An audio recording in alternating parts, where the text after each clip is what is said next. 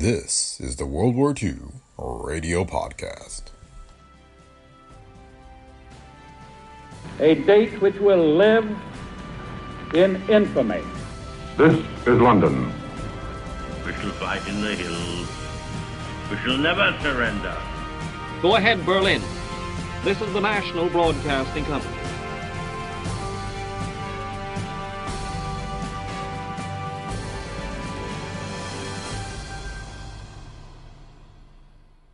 Welcome to the World War II Radio Podcast.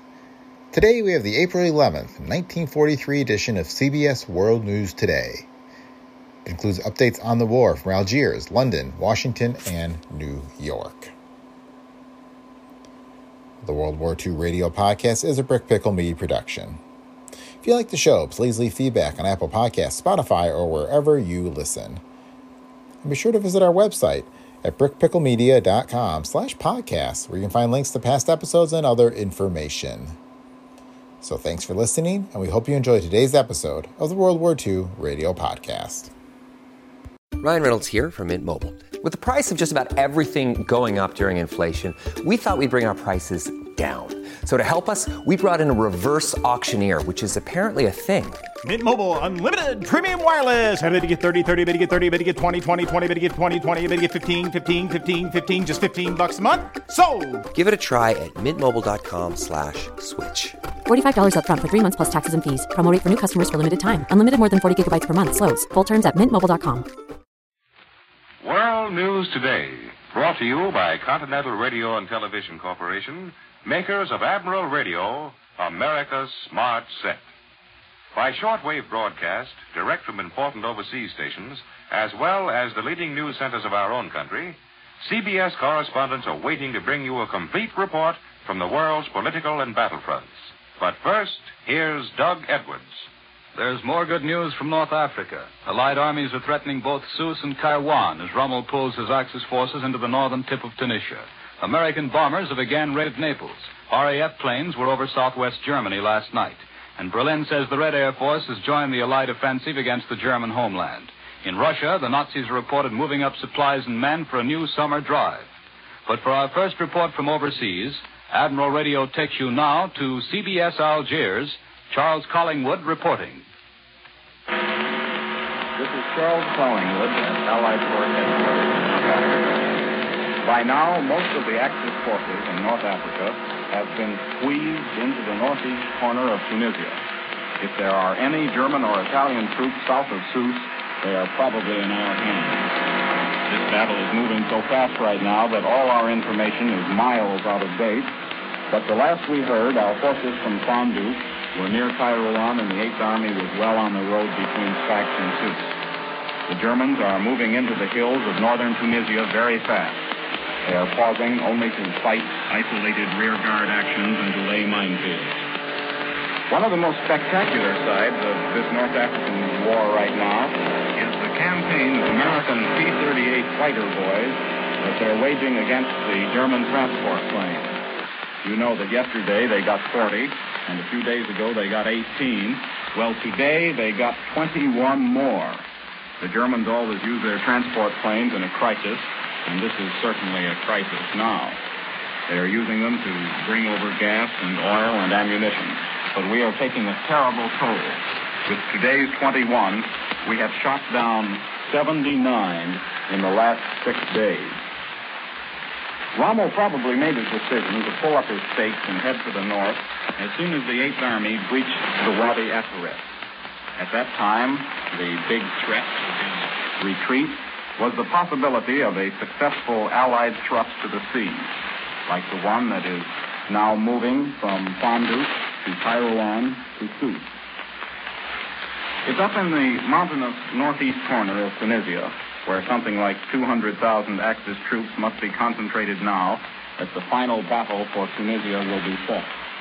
The British offensive up there around Medjez el Bab, which was designed to secure better battle positions for the final drive to Tunis, has made an advance of 10 miles between Medjez el Bab and Menchar, and between one and 2,000 prisoners were taken. The concentration of both forces on both sides up in northern Tunisia will be something terrific. All the forces that were stretched out from Tunis to the Mareth line have been drawn up into that corner. There is no doubt that the German will be beaten up there. But it's going to take some of the hardest fighting that this war has seen to do it. They are entrenched in those mountains like oysters in their shells. And it's going to be a grim, bloody job to get them out. This is Charles Collingwood in North Africa, returning you to New York. More news in just a moment. But first, here's Warren Sweeney with a word from Admiral Radio. Will your radio be capable of tip top performance one year from today? Admiral servicemen all over the country say yes, providing it receives proper care. The words proper care needn't frighten you. Your radio can have the best of care without inconvenience to you or your family. All you need do is make one phone call, nothing else. Phone your Admiral dealer, ask him to check your radio twice a year regularly. He'll then give it the thorough Admiral step by step examination by which Admiral dealers anticipate and prevent trouble. One of these steps is a checkup of all tubular and filter condensers, especially of the wax used in their construction. Should this wax melt, as sometimes happens when a set is used continuously, the result may be a defective circuit and a radio out of action. An Admiral dealer, in making regular checkups, will discover such trouble spots early, take measures to correct them. He'll render many other services which will help prolong the life of your radio. If he sees some vital part that needs replacement, he'll order a new one immediately and, despite shortages, probably have it in time to keep your radio in continuous action. Yes, your radio can have the best of care without inconvenience to you. Call your Admiral dealer first thing tomorrow. Ask him to check your radio twice a year regularly. There's only a nominal charge for this service. Now, here once again for Admiral Radio is Doug Edwards. The vast Russian front remains comparatively quiet again today, but Moscow observers seem to believe that behind that curtain of inactivity, the Germans are preparing for another summer offensive. Reports from the front say the Nazis are wheeling up fresh material in reserves. Red Army planes are said to have destroyed or damaged at least 36 trucks in the last 24 hours. Otherwise, the lull is broken only by occasional artillery exchanges and light patrol activity. The Russians say they've repulsed several minor charges against their Donets River bridgeheads. On the Central Front, Soviet forces have consolidated positions 32 to 50 miles from Smolensk. The latest Moscow War Bulletin reports that no important changes took place at any point on the 1,500 mile battle line. However, German planes are also striking at Russian communications. 80 bombers raided a railway station, but dispatches say red planes broke up their formation. The newspaper Pravda reports a great increase in aviation transport traffic, with heavily loaded trains and planes on both sides shuttling supplies and men to the front and carrying away wounded. That's the latest on the fighting in Russia. Admiral Radio had hoped to bring you a report direct from Moscow by Quentin Reynolds, war correspondent for Collier's Magazine. But atmospheric conditions have made the broadcast unintelligible. However, Reynolds has cabled us this report. He says Moscow is the city where Hitler's dream ended. Someday, historians will immortalize the small suburb of Moscow called Khimka. You can get on a streetcar in front of the Kremlin and be in Khimka within half an hour. It's just another suburb. But Khimka will live forever because it was here in October of 1941 that Hitler's dream ended. His army was battering at the gates of Moscow then, and one day a German tank penetrated as far as obscure Khimka. That tank and the German soldiers in the tank died. And the Nazi dream of Russian conquest died too. Hitler never was able to get that close to the Kremlin again. I was in Moscow then, and the city was unafraid but grim, and no smiles were seen on the men and women who walked on the streets of Moscow. Moscow was fighting with her back to the wall, and she knew it. But she fought back just as London once fought back, and faith and courage of her sons and daughters were rewarded. Now I've returned to this city of courage. The nearest German is 200 miles away, and Moscow is confident that soon that distance will be increased. Moscow is not overconfident or falsely optimistic, but Moscow is no longer the grim place it was in 1941. Today, the streets are thronged with soldiers on leave, Each night, the opera is crowded with men in uniform and with factory hands. The people of Moscow have been at war now for nearly two years, but they are neither weary nor have they weakened. Quentin Reynolds continues When you come here directly from New York, as I did, it is impossible not to notice the great contrast. A month ago, I was annoyed because sometimes in New York I had to walk a few blocks before getting a taxicab. Here in Moscow, there are no taxicabs, no private cars, and no transportation except streetcars and subway. Mostly we walk. Gasoline, oil, and rubber are too precious to use for anything except war purposes. The dim out in New York annoyed us all a bit. Here in Moscow, there's a complete blackout, and you don't go out at night unless it's absolutely necessary. When I left New York, some people were grumbling because of food rationing. Here in Moscow, you can get one slice of butter per day, one lump of sugar per meal, and of course, steaks, roast beef, and chops, as we know them at home, do not exist. When I left home, people were worrying because whiskey and gin were scarce, and it was difficult to obtain vintage wine. Here in Moscow, one is very lucky to get an occasional glass of vodka. There's nothing else. Moscow is making teetotalers out of even American correspondents. We have a midnight curfew in Moscow. The streets must be kept clear in the event German bombers come. Each of us has one electric light bulb in his room, no more. Electric power is needed for war purposes. We seldom have water in Moscow. Power and fuel are needed to run the factories. New York is really not so badly off after all. But no matter what privations, no one here grumbles. Even now, the people at home have a tendency to let the army fight the war. Moscow knows that armies alone can't win wars. Here, every civilian knows that this is his war, and he's doing something about it. Yesterday, I stood on an embankment of the river. Spring has come to Moscow and opened the veins of the river, and the ice has been swept away by the swift current. Here on the embankment was a group of school children, about 50 of them. None was older than 12, and one third of them were girls. They were drilling with wooden guns. A Red Army man marched them up and down the embankment, giving crisp orders and the youngsters marched smartly and skillfully. These children of Mars drilled for an hour, and when they went hurrying back, not to baseball diamonds or playgrounds. Moscow is at war. Each child has his war job. The report from Quentin Reynolds goes on. I've heard people in New York grumble about the servant problem. Here in Moscow, only the very young and very old can be released for domestic service. Housewives with husbands and sons at the front have to do their own marketing, cooking, and housework, and take care of the babies besides. When school is dismissed and drilling is over, these school kids help. They mind babies. They help with dishes. They run errands. They scrub floors. They're organized into what they call the pioneers, much like our Boy Scouts. They work hard, these children who have no time to play, but they're happy. Each child has heard his mother and father say a hundred times, This is your war, too. And each child makes it his war. Every civilian in Moscow has made it his war. Perhaps New York can learn something about the city of courage. And that's the report from Moscow, cabled to us by Quentin Reynolds. In Britain, Allied bombers and fighters are reported to have been over the enemy occupied continent today following a heavy attack on Germany last night. For these details and other developments, Admiral Radio takes you to CBS London, John Daly reporting. The RAF was out last night attacking targets in southwest Germany. Details so far are scanty. The communique reported heavy clouds, which made it impossible to see results. Two German fighters were destroyed. 18 RAF bombers are missing. It's thought that the RAF force was a large one. Coastal residents heard planes roaring over the coast from midnight to dawn.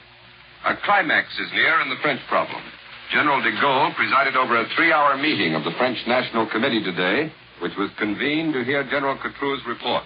Yesterday, Catroux, de Gaulle's representative returned from North Africa, was closeted with de Gaulle in a private conference on the formula for French unity which Catroux and Giraud had agreed on. The committee has had nothing official to say about the conference, although a spokesman reported that Catroux told the committee that all Frenchmen in North and West Africa were eager to see the establishment of a central and provisional authority as soon as possible. Catroux appears to have held the floor for most of the meeting. Evidently, he was impressing on de Gaulle and the committee the urgent necessity of accepting the formula he arrived at with Giraud. The Giraud-Catroux plan is the essence of fairness and has the complete backing of the British and American governments. A high-fighting French official has told me that the meeting went well today. But in authoritative quarters here, there is still no disposition to be too optimistic about de Gaulle's reception of the plan. It's hoped that Catroux may be able to convince de Gaulle that a refusal to accept the plan will be considered capricious by the British and American governments, and that it cannot but result in the loss of the sympathy of many who have consistently supported the fighting French. It's worth noting that today's London Observer, an independent, middle of the road paper, is very critical of the fighting French attitude. It flatly states that the task of overcoming the obstacles to French unity has not been lessened by the attitude adopted by the fighting French in recent events. It is the first time that an influential London paper has used such strong language in criticizing the fighting French, and it reflects a growing impatience in British circles with de Gaulle's intractability. With all the problems that face the United Nations before the war can be won, it might be well for all of us to pay attention to a notice that was put up on the bulletin board of the Services Club in London's West End last night by an enterprising soldier poet. It said, The Lord gave us two ends to use one to think with, one to sit with. The war depends on which we choose. Heads we win, tails we lose. Now back to CBS New York and Doug Edwards. Next, for news on the home front, Admiral Radio takes you now to CBS Washington, Lee White reporting. The President had until last midnight to veto the debt limit extension bill, which carries a rider repealing his order limiting salaries to $25,000 a year. Since he failed to do so, the bill is now presumably a law, and the ceiling on salaries is lifted. At 4 o'clock this afternoon, however, the President will issue a statement on the subject and will doubtless explain his reasons for giving in to Congress. Speaking of price ceilings, economic stabilizer Byrnes told us at the White House on Friday that we might expect an OPA announcement yesterday fixing prices on many food items at levels somewhat lower than those prevailing today. No such announce- announcement was forthcoming yesterday, and it will not be made today either. But an officer of the OPA has just assured me that ceiling prices will be announced sometime in the next few days. The fact that the announcement is being held up, however, may have something to do with the squabble now going on over grade labeling. This, of course, is designed to protect the consumer, to assure him that quality is standard.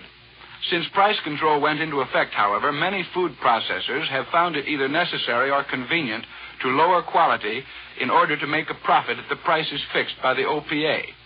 So far, OPA in some instances has tended to wink at the practice in the belief that it would be powerless to prevent it in any case.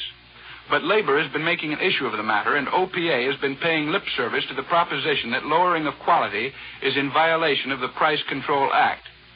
Here in Washington, it's understood that the president intended to demand grade labeling in his hold the line message last Thursday night, but that he struck out all reference to the matter at the insistence of Mr. Brown.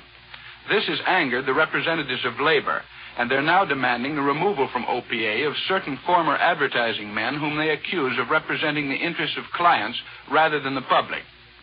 In the last analysis, however, what OPA will do about grade labeling will probably be decided by economic stabilizer Byrnes, and he's believed to be strongly in favor of enforcement. I return you now to New York and Doug Edwards. Here in our New York studio is Columbia's military analyst, Major George Fielding Eliot. The British pursuit of Marshal Rommel's beaten Africa Corps continues on a broadening front as the full power of the British Eighth Army deploys in the Tunisian Central Plain. Meanwhile, American, French, and British troops on the German flank are making some progress in the direction of Kairouan, and the British First Army is advancing east of Medjez el Bab. Thus, the Axis forces are caught in a narrowing semicircle.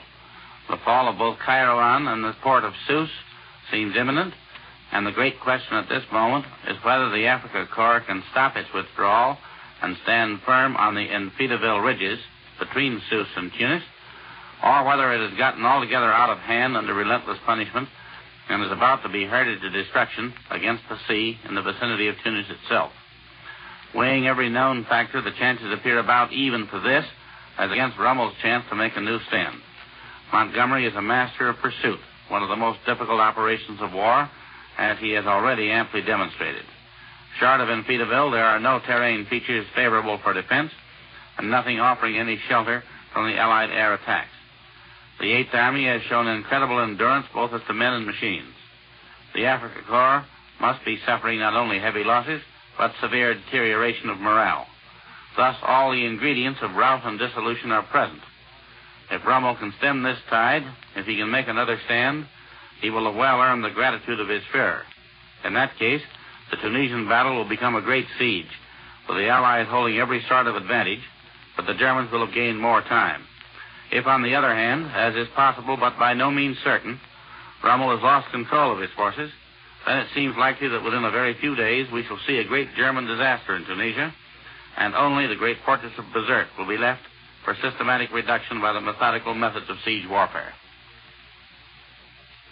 General MacArthur reports from Australia that our bombers have made three trips over the Jap base at Wewak and its harbor area, shore installation, seaplane base, and airdrome. A thousand ton cargo ship was destroyed and two others damaged. Wewak is on New Guinea's northeastern coast, about 470 airline miles from our base at Port Moresby and 330 miles northwest of Lae. That's the latest news direct from Australia. For an analysis of the growing air power of the Japanese in that area, here in our New York studio is Columbia's correspondent William J. Dunn, who recently returned from the Southwest Pacific. Mr. Dunn. You've heard a lot of talk in the past few weeks concerning Japanese concentrations in the chain of islands which front Australia to the north. Increased shipping activity, movement of ground troops, and particularly increased air strength throughout this whole area. The news of the past few days from General MacArthur's headquarters and from Admiral Halsey's South Pacific area seem to leave little doubt that our Pacific enemies are making progress in the mechanical strengthening of those positions from which any further southward moves must be launched or which must bear the brunt of any Allied attempt to move northward. Japanese planes in ever increasing numbers have been reported in the Guadalcanal area, in New Britain, New Ireland, and in the Kendari section of the Dutch East Indies. George Moorad, reporting to CBS World News from Australia, says the Japanese have succeeded in establishing a major air base at Wewak on the northern coast of New Guinea, a base which should prove a potent factor in Japan's defense of Lae Salamaua or even Rabaul. Still, there is one point which should not be overlooked in considering the South Pacific picture. There has been nothing in the news of the past week to indicate that the quality of the Japanese air concentration is in any way proportionate to the numerical increase in planes. The 98 plane raid on our shipping in the Guadalcanal area last week can be said to have failed. The news from General MacArthur's area indicates that attempts to divert our repeated attacks on such enemy bases as Wewak, Kavieng, Rabaul, and Madang have been consistently ineffective. And there seems to be every reason to believe that the Japanese pilot operating in the South Pacific today is not the skilled, clever combat flyer we were meeting six or eight months ago. You have often heard that time is the number one requirement of the Japanese in the Pacific today. Time to consolidate far flung gains, time to replace heavy shipping losses, time to exploit and develop the vast wealth of raw material the Nipponese have won in the past 16 months. It is equally true that, that the Japanese are sorely in need of time to train Air Corps personnel, pilots, navigators, bombardiers, gunners, to replace the heavy losses suffered during their first six months of consistent success. American airmen in the Pacific never made the mistake of underestimating the ability of the Japanese flyers they first encountered out there. But they are equally certain that Japan is finding it difficult to train first class replacements in this all important arm. Our own pilots out there are asking only that we do not allow Japan the time she wants and requires for the development of an adequate pilot training program. That was William J. Dunn. Now, here's a message from our sponsor. Salt water plays an important part at Admiral Radio's two great plants these days. Much of the radio and electronic equipment now pouring from Admiral assembly lines goes directly into action with the United States Navy. Every device Admiral builds for the Navy must withstand a special saltwater test, undergo a flood of salt water for 200 consecutive hours, eight days and nights plus eight hours more. Not only small, delicate parts, but the complete, highly complicated instrument must function perfectly after being subjected to this grueling test. Admiral's peacetime policy, that of producing only the finest in radio, gave Admiral the experience to build such equipment and build it well enough to meet the high standards established by both the Army and Navy. Admiral's peacetime policy also won public confidence, with the result that Admiral became the world's largest manufacturer of radio phonograph combinations with automatic record changers. Now, Admiral is using this capacity and experience to serve America's fighting men, to build the radio and electronic equipment they need in coordinating their forces, directing their battles, and winning freedom for the world. The United States this week gives special recognition to the Boys Clubs of America. The Boys Club movement is taking an active part in the biggest job we have today, the winning of the war. More than half a million former members are serving in the Army and Navy. Another quarter million, all Boys Club members, are undergoing pre military training and working as victory volunteers. Our hats are off to the Boys Clubs of America. World News Today is brought to you each Sunday at this hour by Continental Radio and Television Corporation, makers of Admiral Radio, America's Smart Set. This is the Columbia Broadcasting System. The WBBM Air Theater, Wrigley Building, Chicago,